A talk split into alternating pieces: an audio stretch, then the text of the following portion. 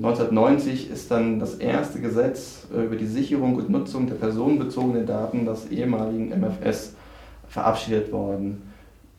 Wie fühlen Sie sich, wenn Sie daran zurückdenken? Da empfinde ich Stolz und auch Dankbarkeit, dass es mir gelungen ist, die unterschiedlichen Fraktionen zu versammeln unter einem aufklärerischen Programm. Für mich war, ich bin ein älterer Deutscher, ich habe die Debatten der Bundesrepublik, auch der frühen Bundesrepublik, der mittelalten Bundesrepublik, alle im Kopf. Ich weiß, warum die 68er so erfolgreich wurden.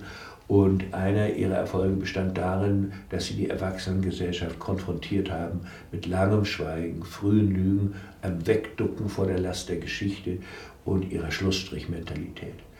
Ich wusste, dass Schlussstrich kein gutes Programm ist, weder moralisch weil es die Falschen begünstigt, noch politisch und äh, weil es Aufbrüche behindert und äh, auch rechtlich übrigens nicht.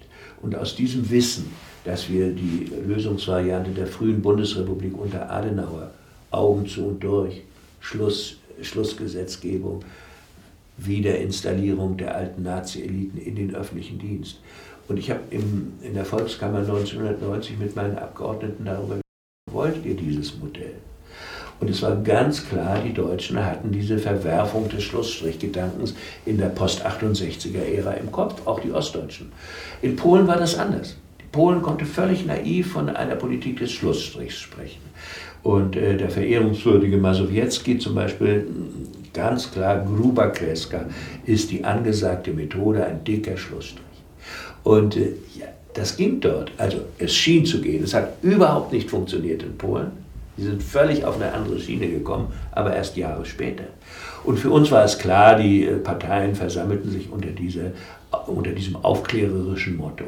Und äh, der Wille der ostdeutschen Parlamentarier war so stark, Aufklärung zu betreiben und die Akten zu öffnen, dass auch der Widerspruch der westdeutschen Regierung, übrigens auch der ostdeutschen Regierung, gegen dieses Öffnungsprogramm einfach politisch äh, keinerlei Erfolg haben konnte. Es war undenkbar, dass sich westdeutsche Mehrheiten gegenüber den, äh, gegen den erklärten Willen aller ostdeutschen Parlamentarier durchzusetzen vermochten. Das war überhaupt nicht vorstellbar und Wolfgang Schäuble war der Erste, der das dann auch äh, sofort erkannt hat.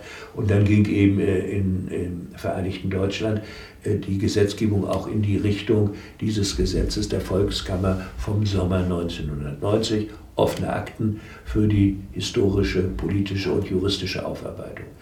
Das war nun weltweit neu und äh, ich denke, dass das meine wichtigste politische Tat war.